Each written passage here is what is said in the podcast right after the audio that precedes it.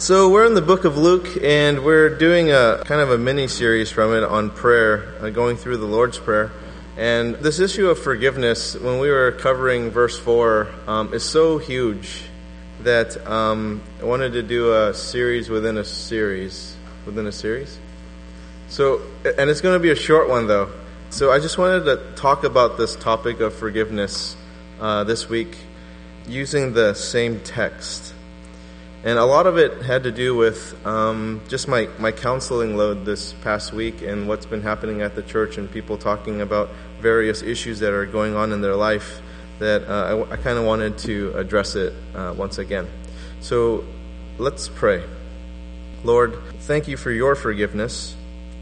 And we ask God for the ability to forgive others, that you would grant us an ability to do that some of our wounds are really, really deep. And to rethink and to revisit those past hurts is painful. Yet, Lord, to completely heal and to truly forgive, Lord, we, we ask that we would be able to go in those places in strength and with encouragement and support, that our church would be able to help people to do that and that they wouldn't have to travel that alone. In Jesus' name, amen. Let's take a look back at verse 3 really quickly. Jesus taught us to pray, Give us each day our daily bread. And so we know that Jesus is keenly aware of our, our physical needs, of, of our daily needs of life, our biological needs. And Jesus is also keenly aware of our spiritual needs. And so he addresses this next topic of forgiveness in the forgiveness of sins. And so we made reference to Leviticus 16 when uh, Aaron uh, laid both hands on, on the head of a male goat as the scapegoat, confessed all the iniquities of Israel upon the head of that goat and all the transgressions, all the sins, and then that goat was to be sent away into, into the wilderness. Now, John the Baptist recognized that picture in Leviticus 16. but He also recognized something else in Jesus. So that in John chapter 1, verse 29, he said this about Jesus Behold, the Lamb of God who takes away the sin of the world. And so you see these parallels of this forgiveness of sins, where Leviticus 16, there was this putting the, all, all your sins and iniquities on the head of a goat and that goes away. And then John the Baptist is making reference to Jesus as the Lamb of God and putting the sins on the Lamb of God and Jesus taking the sins there. So Jesus knew exactly what his mission was. In Luke chapter 9, verse 22, he said, The Son of Man must suffer many things and be rejected by the elders and chief priests and scribes and be killed, and on the third day be raised. And after his death and resurrection, he reminded his disciples what his life and death was about. It's in Luke chapter 24, verses 46 through 47. Thus it is written that the Christ should suffer and on the third day rise from the dead, and that repentance and forgiveness of sins should be proclaimed in his name to all nations, beginning from Jerusalem. And so here's the genesis of the spread of Christianity. And so you see that the following Jesus is more than just following a good morality or following good ethics. It's, it's more than that. It's more than doing good things. Following Jesus is for those of us who at times, sometimes, recognize how truly weak and unworthy and sinful we truly are. And this isn't just so that we can, oh, let's beat ourselves up and, and let's self deprecate and all this kind of stuff. What this is recognizing is a reality. A reality that we have a hope in God and who, who has provided to us a Savior, Jesus, for the forgiveness of sins. And Jesus is so loving. While, while many other philosophies and religions and cultures believe in earning our way to God or earning this, this state of being or, or living, in Christianity, God came to us. Jesus came to us. And it's not about our way earning to God, it's, it's, it's God providing us a way, escorting us away. And so we have this very loving God. And when we look at the text in Luke chapter 11, verse 4, it reads, And forgive us our sins, for we ourselves forgive everyone who is indebted to us. Do any of you ever wonder why we have to continually pray for the forgiveness of sins? Because wouldn't you think that, well, you know, once I did it, then I'm done. Like, because He forgave my sins, so I'm done. So why do we have to keep doing that?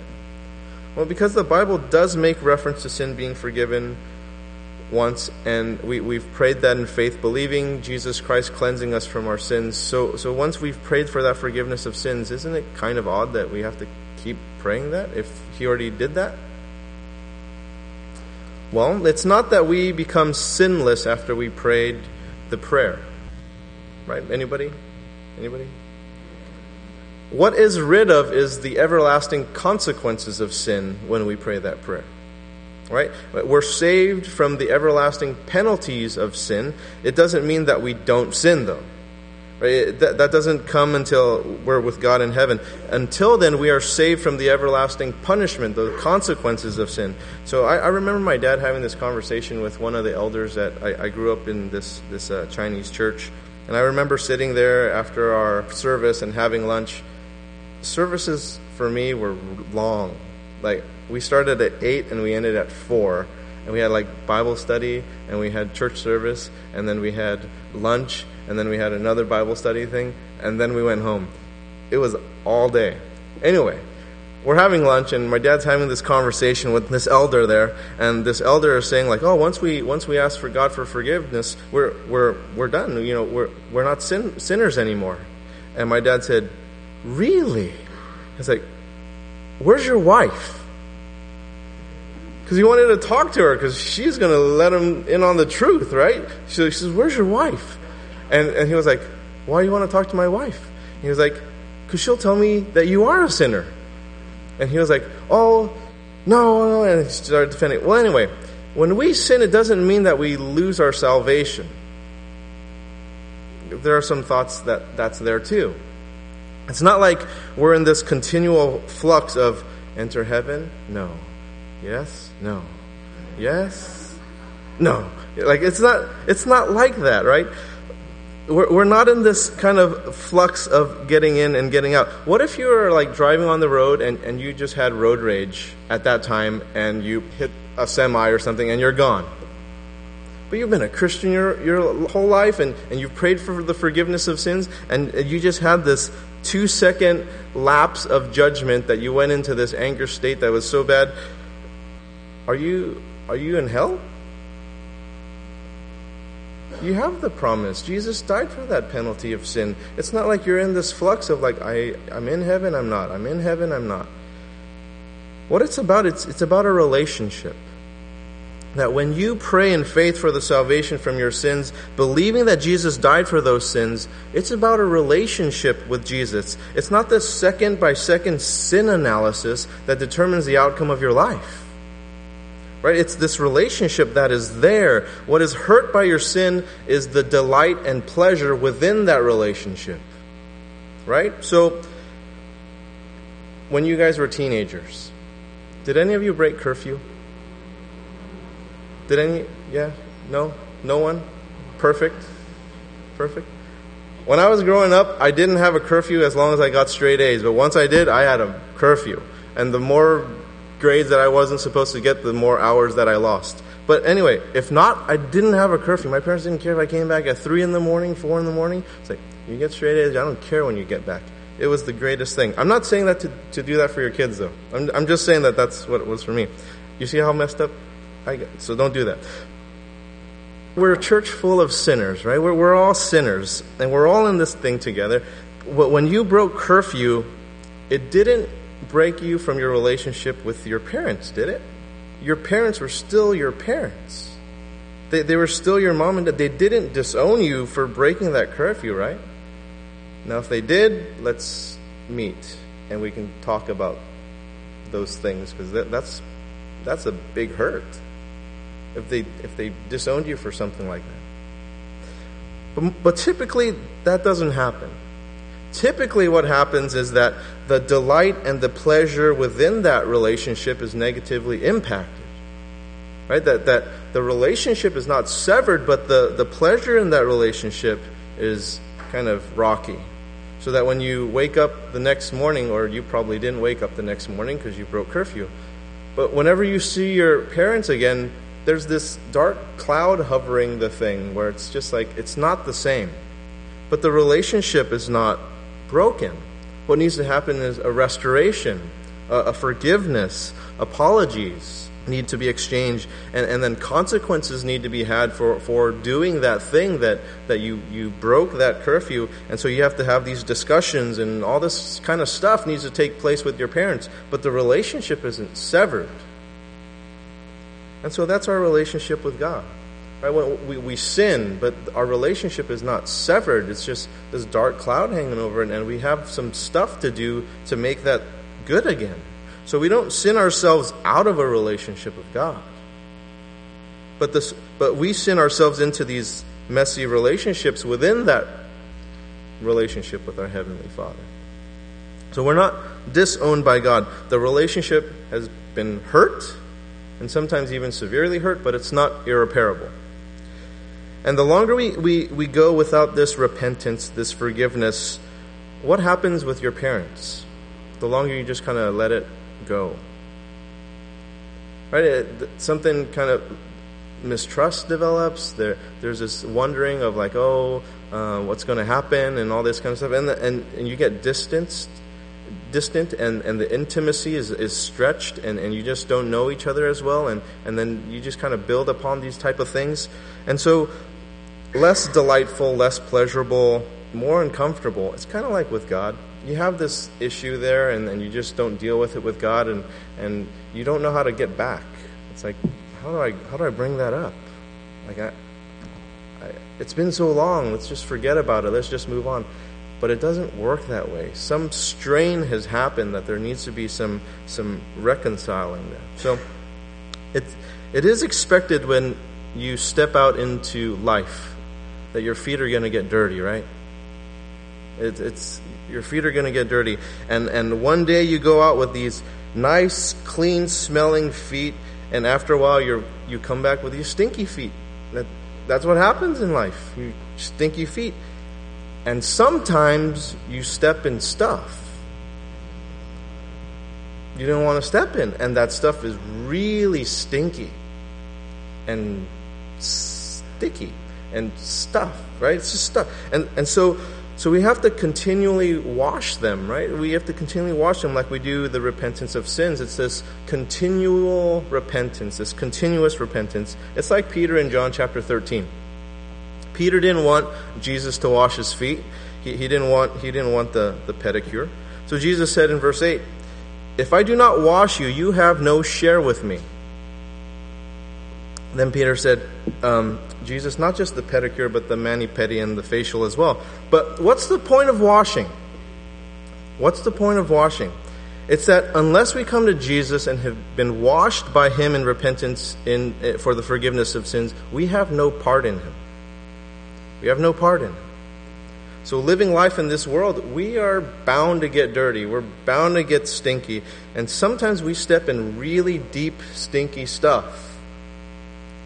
And it's essential for us to enter into this continual cleansing, continuous repentance. Ever feel far from God? You ever feel He's really far? Like you're, I, I, I talk and you're not there. And you're there, but I don't know where, and you're just really distant. When's the last time you studied your Bible? And even in studying that, you feel far. Like, I'm reading this stuff, and it's just not. And ever put on a front and presented to be someone who you aren't? Right? Just just to make it seem like, hey, you know, I, I'm I'm good, I'm good. Or have you ever treated someone in a way that you wouldn't want to be treated? Ever struggle with being selfish? How often do you waste your time and your resources on things? And when was the last time your heart was not in a good place? How content are you? See, our feet are dirty. Right? We got all this stuff going on. They're just dirty feet. And some of us are trekking in just kind of like light dust right now. Things are okay. You just kind of wipe them off. It's not a big deal. But some of us are tracking in doo doo. Some messy stuff. And forgive us our sins, for we ourselves forgive everyone who is indebted to us. 1 John chapter 1 verses 8 through 10. If we say we have no sin, we deceive ourselves and the truth is not in us. If we confess our sins, he is faithful and just to forgive us our sins and to cleanse us from all unrighteousness. If we say we have not sinned, we make him a liar, and his word is not in us. The confession of sin. We're not forgiven until we have confessed our sins, and, and without that, there also needs to be a repentance, right? Acts chapter 3, verses 19 through 20. Repent, therefore, and turn again that your sins may be blotted out, that times of refreshing may come from the presence of the Lord, and that he may send the Christ appointed for you, Jesus. We need this continuous cleansing. We need this continual confession. We need this routine repentance, and we will receive faithfully the forgiveness of sins from God. Now, it's not something that we earn, right? This is not something that we kind of do something and we earn this thing. It's God's amazing grace that He's extended this forgiveness to us. And, and, and, and it's like driving through a toll booth, right? Have you guys ever experienced when, when you drive through a toll booth and the person in front of you paid for you? No. Oh, sorry. This has happened to me several times where a total stranger in front of me paid for my toll. And I'm, I was just like, wow, that's cool. That's really cool. But it hasn't happened in quite a while since they raised the, the prices. But anyway, even if someone has paid the toll for you, you still have to put an effort to accept that gift and put forth the effort to drive across the bridge on the other side, right? Even if someone's paid for you, you don't we're not quite Star Trek yet, where it just goes zing and you're over there. You have to put forth an effort, right? You have to talk to the guy, and the guy says, like, oh, the guy paid for you. You have to do this thing. You have to press on the gas and drive across the bridge. You have to do stuff. You have to dodge other people that are coming around. You have to be aware of your surroundings. You have to do stuff. You have to put an effort to get across. That's kind of how it is with Jesus in that he, he paid the price, but we still have to make a decision to accept that gift and cross over. He paid it for everybody. Right? The toll's paid. It's just are you are you coming? Are you going to accept that gift and come over and forgive us our sins? Are you forgiven? Now, the second part of that, verse 4 For we ourselves forgive everyone who's indebted to us. Forgiveness from God is tied to our own forgiveness towards others. Right? So, so we are to be forgiving as forgiven people. And it's not that, that we earn God's forgiveness by forgiving people. It's not that either. We don't earn that. He has given that to us by grace. It's His gift. But the evidence that we are forgiven by God is that we have the spirit of forgiveness toward those who have sinned against us. That that's, that's part of who, who we are. Now, if you don't have that spirit of forgiveness within you, towards everyone who's indebted towards you, then, then you have to question if you've really received the forgiveness of sins from God. Peter asked Jesus in Matthew chapter 18, verse 21, Lord, how often will my brother sin against me and I forgive him? As many as seven times? Jesus said to him, I do not say to you seven times, but seventy times seven. One of my uh, mentors he has three three sons and a daughter, but his the third son takes this verse literally, so that when his brothers sin against him, he has a log and he's keeping track, and he keeps track of all this thing, and and so his his he told his father, as soon as I'm at 491, I'm done with those brothers. I don't have to forgive them anymore. And so there's this running joke. He has this pad that every time his brother wrongs him, he's like, okay, that brother wronged me, this brother wronged me. So he has this like uh, what do you call the spiral notebook things? It's hilarious. He also used to be a, the red Power Ranger out in like carnivals and stuff, but he looked more like Santa Claus because he's kind of round. But anyway, who has sinned against you?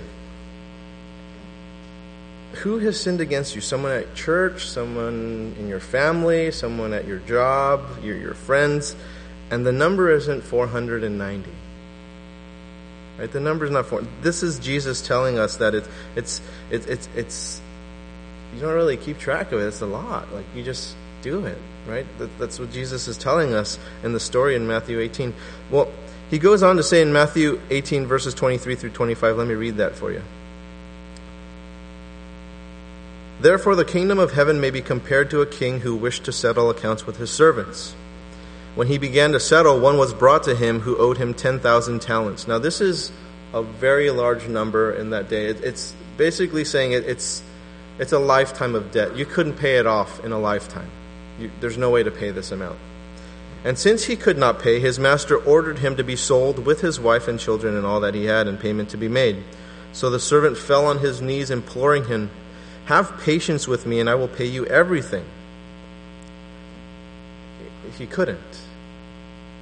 This is just kind of like a guy so desperate that he's going to say anything, right? That, that, just get me out of this. But but this is an impossible debt to repay. You, he cannot pay this. Kind of like the sin we have. We can't pay it. And out of pity for him, the master of that servant released him and forgave him of this debt.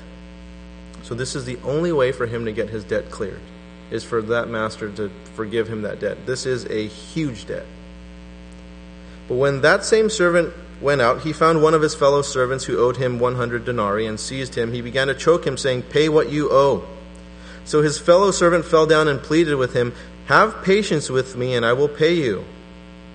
You hear the similar plea that he had with his master? Except this one, he could probably really repay. This is not a big deal. 100 denarii? It's not a big deal. It's like going to the ATM, right? So he refused and went and put him in prison until he should pay the debt. Much smaller debt. When his fellow servants saw what had taken place, they were greatly distressed, and they went and reported to their master all that had taken place. Then his master summoned him and said to him, You wicked servant, I forgave you in all that debt because you pleaded with me. And should not you have had that mercy on your fellow servant as I had mercy on you? And in anger, his master delivered him to the jailers until he should pay all his debt, which he won't be able to pay. So also my heavenly Father will do to every one of you if you do not forgive your brother from your heart. Sobering words, aren't they? Forgive us our sins, for we ourselves forgive everyone who is indebted to us. God has forgiven us so much. Can we really hold that bitterness and that unforgiveness and that resentment and that contempt against someone? And now I, I realize that not all sins against us are small. Not all the pain that we're bearing is easily just kind of let go of, that, that those wounds are really deep and they're painful and they're really bad. And so some of you have been cheated, some of you have been abused, some of you have been harmed, uh, ill treated very badly. And I don't want to minimize what you have endured in your life. Some of you guys have some really, really painful wounds and stories. In light of the debt that we could never repay on our own, that sin debt, the cleansing of our sins, the forgiveness of our sins, receiving that forgiveness, where does your debt rank in that? And I'm not meaning to minimalize it. I'm just saying, in the grand scheme of what God has forgiven you in something that you cannot repay, where, where does that sin, where, where does that wrong against you lie in that spectrum? Now, I'm convinced that the unforgiveness towards people is a major culprit as to why blessings are withheld from us. I, I wholeheartedly believe that. That without, without the exercise of forgiveness, we, we can't fully understand the grace and the mercy of God's forgiveness towards us. And this is something that I can personally attest to. I think a lot of you guys know the story between my relationship with my father and I. We didn't talk for many years. And and so I, I, I was basically on my own since a teenager and provided for myself. And then I moved out and I was on my own and I didn't talk to him for over eight years at all. And then I just got the, the telephone call from him and he's calling me up and he asked me to move back home. I've been out of the house for almost a decade and we haven't talked. What am I doing? I'm not going to go home. And the Lord really poked me in my heart and He gave me verses about honoring my father and mother, right? obeying my parents in the Lord, for this is right. And, and, uh, and these things started coming in me. And what I really, really wanted to do when He called me was say, like, you deserve that. Right? When He said, you know what, if, if you don't move back and help me financially, I'm going to be out in the streets I'm going to be homeless. I can't afford to be here on my own. And what I really wanted to do was say, You deserve it. That's what I really wanted to do. I don't know what held me back, but I, well, the Holy Spirit. And what came out of my mouth, I don't even know what I said. But I, it was something to the effect of, I'll pray about that.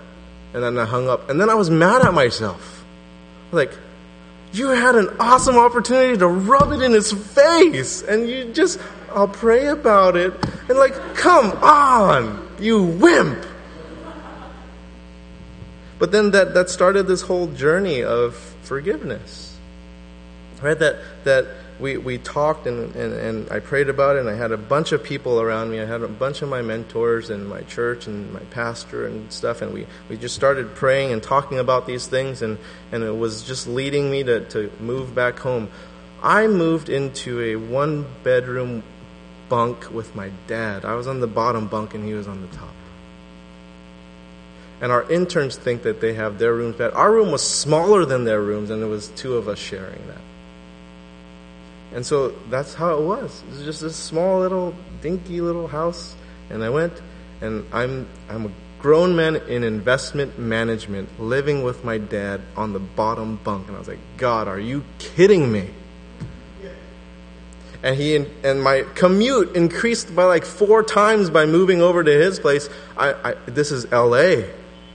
My commute used to be 20 minutes. It's an hour and a half now from me moving back there. Like, this is insane. But it was, it was beautiful. My, my dad started saying, uh, uh, you, you want dinner? And, and I'd, be, I'd be working, and I'd work long hours, and, and he'd call me up. He'd say, hey, you want dinner? And, and, and I was like, you, I don't want to eat with you. Are you kidding me? And again, it's one of those things I want to tell him off. Like, what? You've never fed me before. What do you want to feed me now? And all this kind of stuff. But then, but then God was working on me and he was like, say yes. Yes. So instead of working late, I'd drive the hour and a half back home. And instead of working late to wait till the traffic died and then go home, I'd be in traffic just like cursing under my breath. I'm wasting time. I could be working right now. I'm just sitting in this traffic and breathing in this heavy smog. And I'm going to go home and I'm going to watch Chinese television news with my dad while eating dinner because we're not eating around a table. We're just eating in front of a TV. And we're not even talking. He's like, here's your food, here's my food, and, and we're just eating and stuff. And, um, the, but the commercials would happen. And then during commercial breaks, we'd talk. And then I'd ask him questions like, what happened between you and mom? What happened between us? Like, why were you so distant? Why, why did you not go to any of my stuff? Like, why, why didn't you show up to anything? And, and, tried, and then we started talking, and all this stuff happened. And eventually, um, I, was, I was training in Kung Fu for, for many years with my pastor. And, and he came up to me and he said, Albert, you need to go to pastoral school. And I was like, I don't feel called. I don't want to go to pastoral school. I just want to be a ninja. And so and, and so we were doing this, all this stuff. And, and he was like, No, you need to go. And I respected him so much that he was my Samuel. Right? He was my Samuel and, and kind of like showing me, like, go, go do this thing. And, and so I did, and I did it really reluctantly. I, I didn't want to go to class. I mean, I worked all day, and then classes were at night, and then we'd have to serve all day Sunday. I'm talking about a 12 acre piece of land. And on this 12 acre piece of land, there's all this brush, right? During the summers. We had to clear all that brush. The sanctuary alone, if I were to vacuum that thing alone, took me over six hours to vacuum that sanctuary. So, what, like the interns, like, what? No sob stories for me. Like, it, it doesn't work. Right? Like, oh, we clean. Dude, I'm going to send you over there and you can clean out brush with rattlesnakes in it, right? So, it's all this stuff. And then the Lord just was working in my heart about all these things, and, and then ministry opened up for me. And, and it was kind of through that that I can look back in my life now that, you know what, it was that forgiveness issue where the Lord kind of opened all this stuff up for me. Because back in high school, I felt like I was called to ministry. But it was just, it just never clicked. It never came into fruition. Like there was this issue of unforgiveness towards my father that it was just, it never was dealt with. And then through college, I was doing all these mission trips and stuff like that, and I was feeling called to missions and things like that, but nothing ever really happened. And so I look back at it and I was like, that, I think the Lord was waiting for me to do this. And when that happened, like it just, the floodgates opened. And He was waking me up like at three in the morning to study. And I would be wide awake, and I would study for hours before I even went to work and, and, and just listening to sermons and reading the Bible and doing all this stuff. Like it was just, everything was coming to life for me. And He was equipping me during that time. And, and, and so it was, it was a beautiful time. I, I miss those times. But it was a rough time. I really didn't want to hang out with Him. Luke chapter 6, verses 27 through 37. But I say to you who hear, love your enemies, do good to those who hate you. Bless those who curse you, pray for those who abuse you. To one who strikes you on the cheek, offer the other also, and from one who takes away your cloak, do not withhold your tunic either. Give to everyone who begs from you, and from one who takes away your goods, do not demand them back. And as you wish that others would do to you, do so to them. If you love those who love you, what benefit is that to you? For even sinners love those who love them. And if you do good to those who do good to you, what benefit is that to you? For even sinners do the same. And if you lend to those from whom you expect to receive, what credit is that to you? Even sinners lend to sinners to get back the same amount. But love your enemies and do good and lend, expecting nothing in return, and your reward will be great. And you will be sons of the Most High, for he is kind to the ungrateful and the evil. Be merciful, even as your Father is merciful. Judge not, and you will not be judged. Condemn not, and you will not be condemned. Forgive, and you will be forgiven. Ephesians 4, verses 31 through 32. Let all bitterness and wrath and anger and clamor and slander be put away from you, along with all malice. Be kind to one another, tender hearted, forgiving one another, as God in Christ forgave you. We forgive others as Christ has forgiven us. He forgave us completely without reservation, and He does this continuously. And it's through our forgiveness of others that exposes the fact that we have indeed received the forgiveness of sins from God. James chapter 1 verse 22 tells us, "But he but be doers of the word and not hearers only, deceiving yourselves." If you want to severely hurt yourself spiritually, harbor unforgiveness. Harbor unforgiveness. If you want to just kill yourself spiritually, that's what you can do. Spiritual suicide, don't forgive. You can guarantee that you will be spiritually ineffective by not forgiving others. And it's only possible for you and for me to, to have a relationship with God because of His forgiveness. And, and so, are we like our Heavenly Father? Are, are, are we like him? Now, I, have I've told you that I received a ton of questions regarding forgiveness this past week, and, and one of those is how do I forgive if I don't feel like forgiving or don't feel forgiveness? Like you don't feel it. How, how do you overcome that? Because the, they wonder, you know, isn't that hypocritical that I would just say something or whatever, but I don't really mean it or I don't really feel it? Because if I don't feel it, then how do I really forgive? Good question. I think we have to first take a look at it as a promise. That it's a promise. right? That, that the posture and the attitude of forgiveness was extended to us by God, and we are promised that to its completion uh, of forgiveness through Jesus Christ, that we are totally forgiven. And so, from that promise we've received from God, we're instructed to be like our Heavenly Father, to hold a similar attitude and a similar posture, right? That we are ready to forgive. Remember that story of the prodigal son? That father's ready.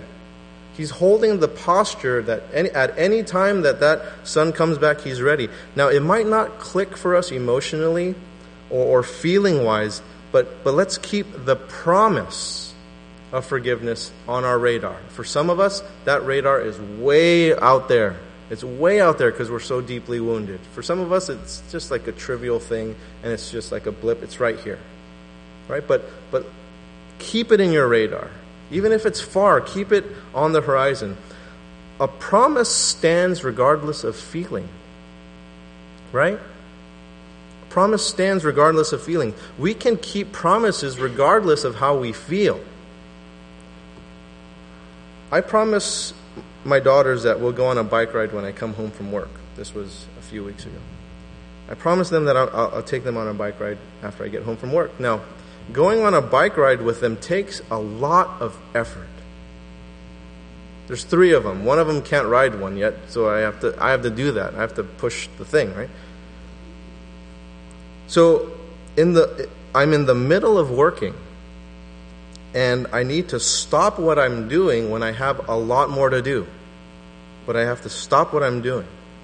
So I this is this is what I need this is what goes through my head. I need to get back before it gets dark because I can't take them on a bike ride once it gets dark. So I need to get back and then I need to get their bikes out of the garage. I need to make sure there's air in them, that they're okay. I need to make sure everything's tight and the seats are tight, that they're not going to fall off. I need to get their helmets on. I need to fasten those on and make sure they fit snug.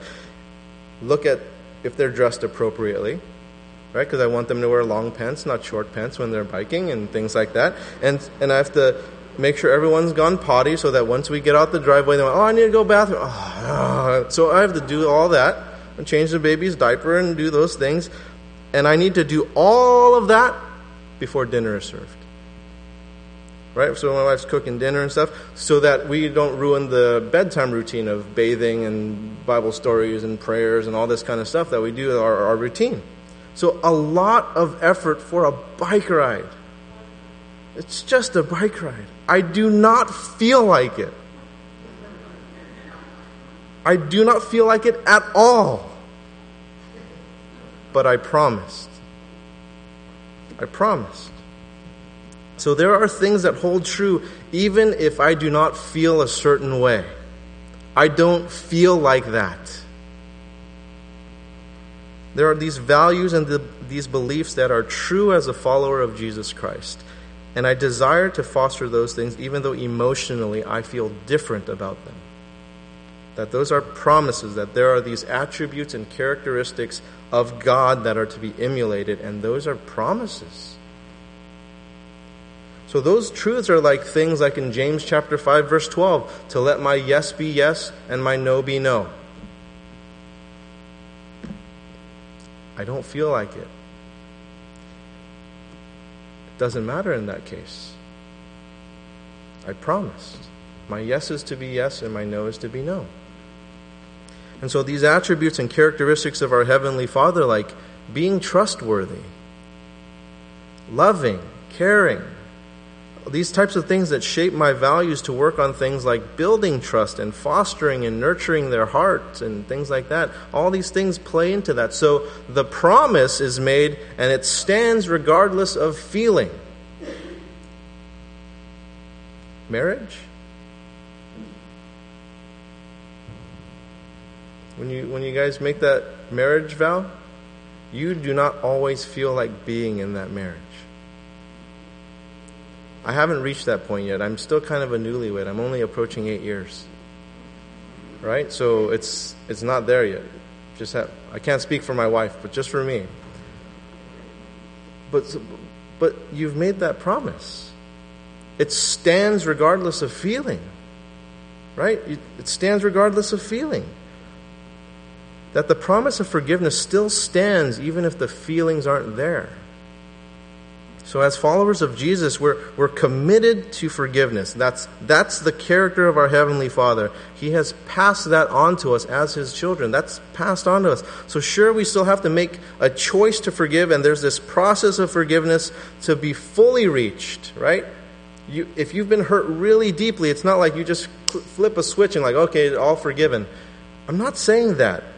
In, in fact, that can be unhealthy, that you're not being honest with yourself that, that someone comes up to you and they've, they've, they've deeply hurt you and they just say, Oh, I'm sorry. And you just say, like, okay, I forgive you. And then that's it.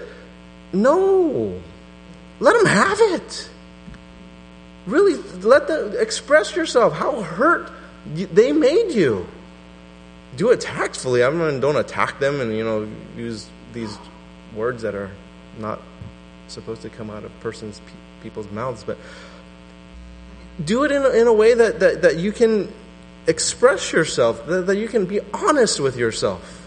That, that, it's, that this, is, this is how you made me feel. That there's this process forgiveness of forgiveness to, to get there. But in light of this promise, where is our heart? Are we facing this direction, this posture, this having this attitude? And it's not like you flip a switch and just say, like, oh, forgiveness, that's it, I'm done you're facing this way. It's on your radar screen. Sometimes it's a deep, deep hurt, but you're facing this way. You're ready, you're, you're ready to go this way. So it's not hypocritical to share with someone forgiveness and keeping that promise even if you don't feel like it. What it is is when you when they come to you and, and they say, Will you forgive me? I'm sorry, and you just say, Yeah, you're lying.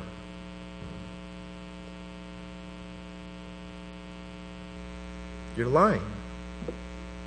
Be honest about it. You know, I'm, I'm, I'm going to work on forgiveness. That, that was, that's something as a Christian that I'm to hold that posture and that attitude. But I'm really angry at you. A spouse that cheats on the other spouse, you think that that switch flips on just like that? Like, oh, I, I've been cheating on you. I'm sorry. Oh, okay. I forgive you. Is it really that simple?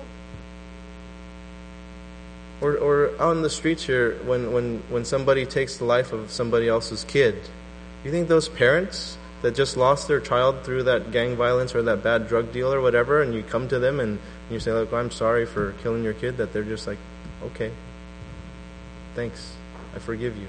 You think it's that easy? It doesn't mean that you're ready to extend forgiveness and that all is forgotten and that, yeah, I'm done. I'm supposed to say, I'm supposed to forgive people. That's it.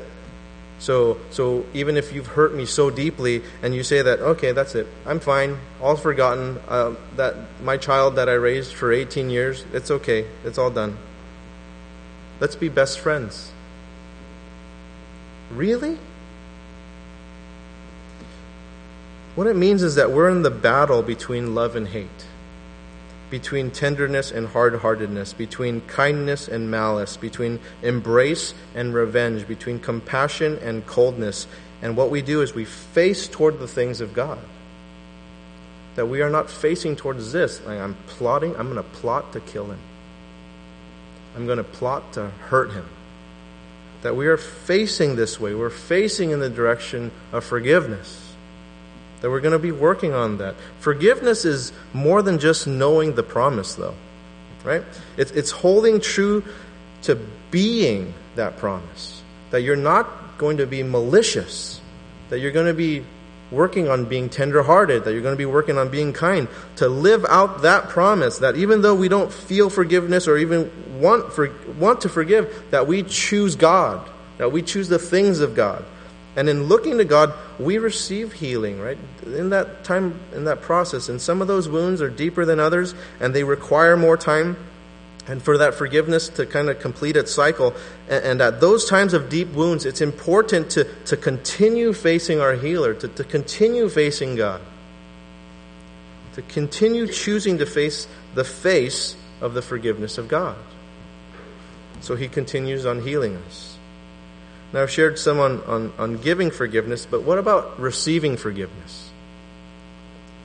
Because both of those things are hard, aren't they? Receiving forgiveness is tough too. To, to say, forgive me, means that you did something wrong.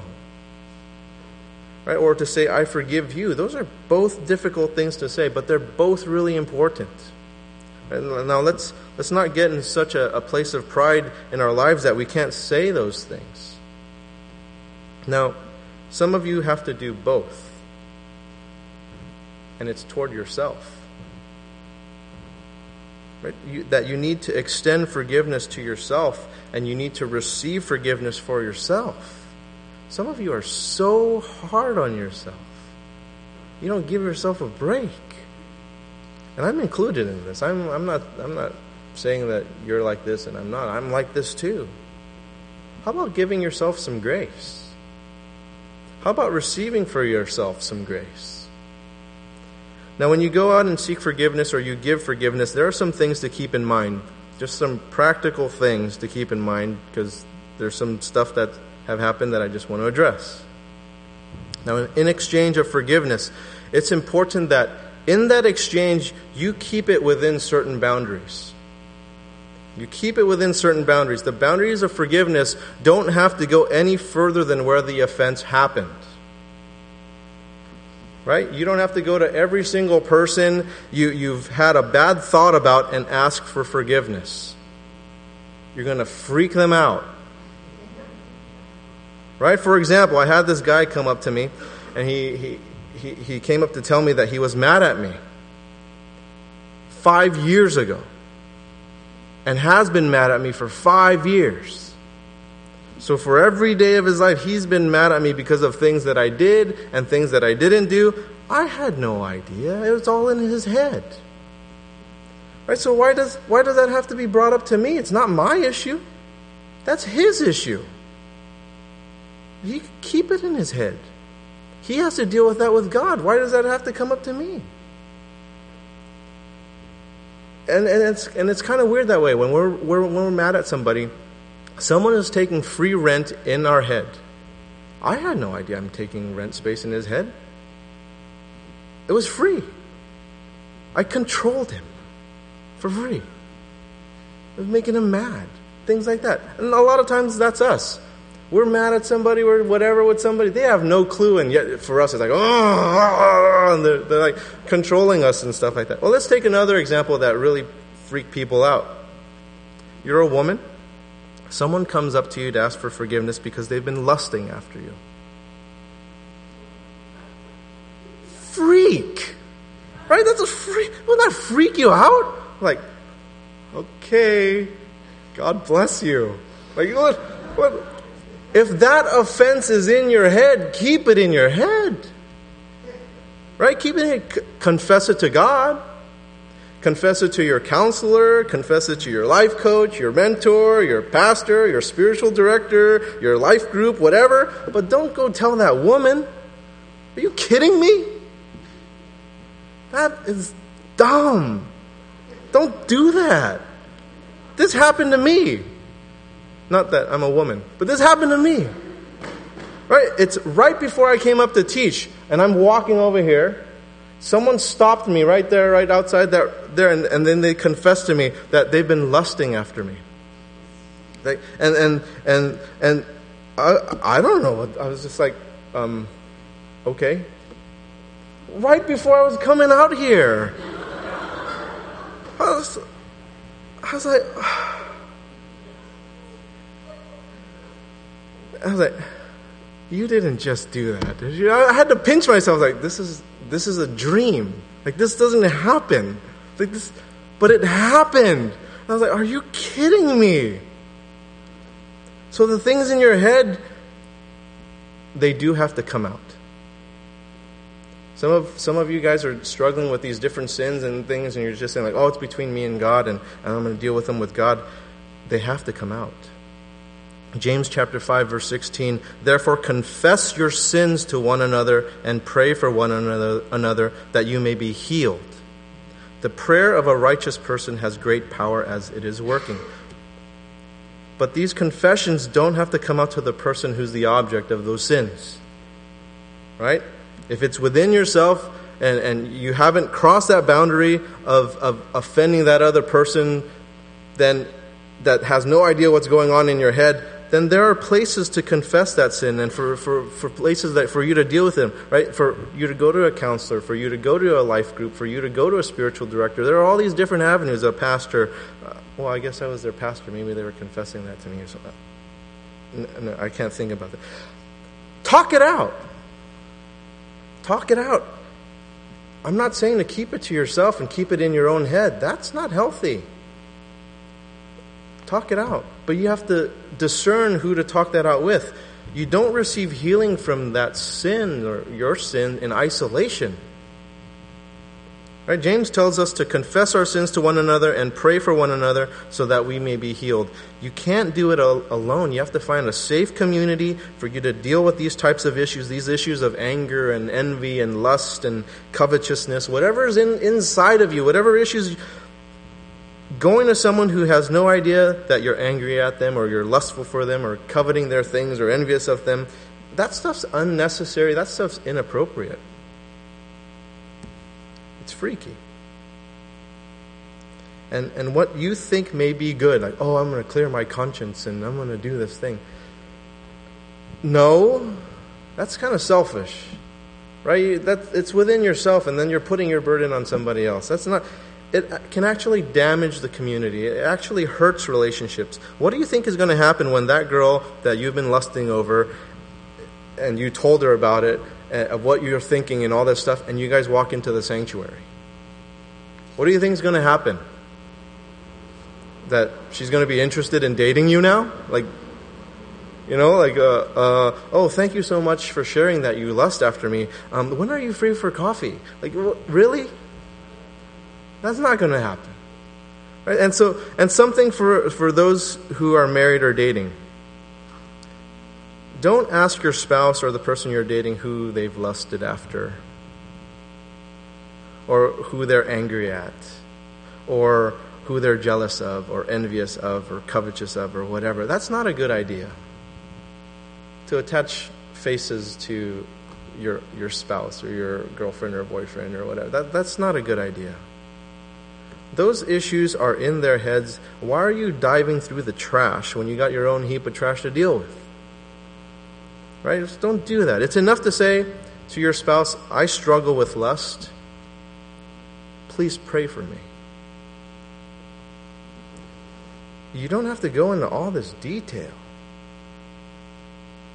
right? Encourage each other encourage to get help encourage to get support to, to go to a support group to go to a pastor a small safe group or a safe small group. You don't have to go into all those details though. That's not helpful. What happens when, when you see that person or, or, your, or that, that your spouse lusts after in the body? What happens there right? Or is angry at, or is envious of. You, you get into this weird place where you, it's hard for you to be in here. And it's just not helpful. It breaks community, it breaks fellowship. It, it actually has a high likelihood of, of hurting the church, of hurting the community. So don't do that. Right? Yes, con- confess, but confess to the appropriate people. And you can apologize to your spouse for doing those things, but you don't have to go into those types of details. That's not helpful. Now, if you have crossed the boundary of yourself and you've sinned against someone, then yes, you confess to them directly. If you've crossed that boundary of like thought and just the things within yourself, then yes, you do that. But be careful of this because I've seen this as well that asking for, for forgiveness, but you've, you've kind of gone to the other extreme where it's not directly to the other person, but it's in a crowd. You know, don't do that. Go directly to the person that you've offended, and then you deal with the forgiveness thing there. It's kind of like a wedding proposal, right? The wedding proposal, what's the other person going to say? No? Please forgive. You're in a prayer group, like, oh, I've offended uh, sister or whatever, brother. Can you please forgive me? And you're in a group of people. What are they? What are they supposed to say in front of all those people? They can't even be honest, right? They, what, so it's actually worse because in a wedding proposal, you probably have like an idea that the person's going to say yes before you ask them. But, but in, in this case, in asking for forgiveness, you're not allowing space for truth to happen, right? You're, you're not allowing for things to be appropriately dealt with, to have discussions and things like that, because there's this crowd of people. So, in closing, what can we gather from this topic of forgiveness? We're all sinners, right? And, and it's, it's not possible for us to pay our debt to sin to a holy God. It's only through the gift that He's given us through Jesus Christ that Jesus paid our debt, and all who believe that He paid that debt with His own life are cleared of that debt. So, do you believe that? Don't leave this morning without kind of questioning that, having a discussion around that, asking yourself that. And from that forgiveness we have received, we are to do likewise and forgive those who are indebted to us, That is, as it is a testimony, a promise to the forgiveness we have received. Right? Jesus, Jesus paid this unpayable debt for us. And may we forgive the debts of those who owe less to us than we do to God. And unforgiveness is a guarantee to spiritual death. Right? Unforgiveness is going to kill you spiritually. So may, may the one seeking forgiveness and the one giving forgiveness, may, may that be reconciled. May we be reconciled with one another. Freedom to, to forgive and, and, and forgiveness is freedom. Right? Freedom from anger, hate, bitterness, resentment, vengeance all that stuff that brews inside of, inside of us when that other person doesn't even know that that's happening. Right? Forgiveness is, is traveling this life journey with optimism and, and a lightness rather than traveling with this really heavy pack, with this cloud of rain following you wherever you go. Father, forgive us our sins, for we ourselves forgive everyone who is indebted to us. Let's pray.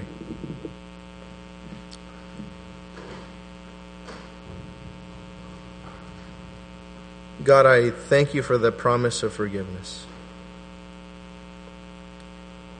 Lord, I pray for anyone here who is struggling with that to either seek forgiveness or to give forgiveness. I pray for them, Lord. I pray for their hearts that they will be able to have the posture and attitude of forgiveness to face you in those things. In Jesus' name, amen.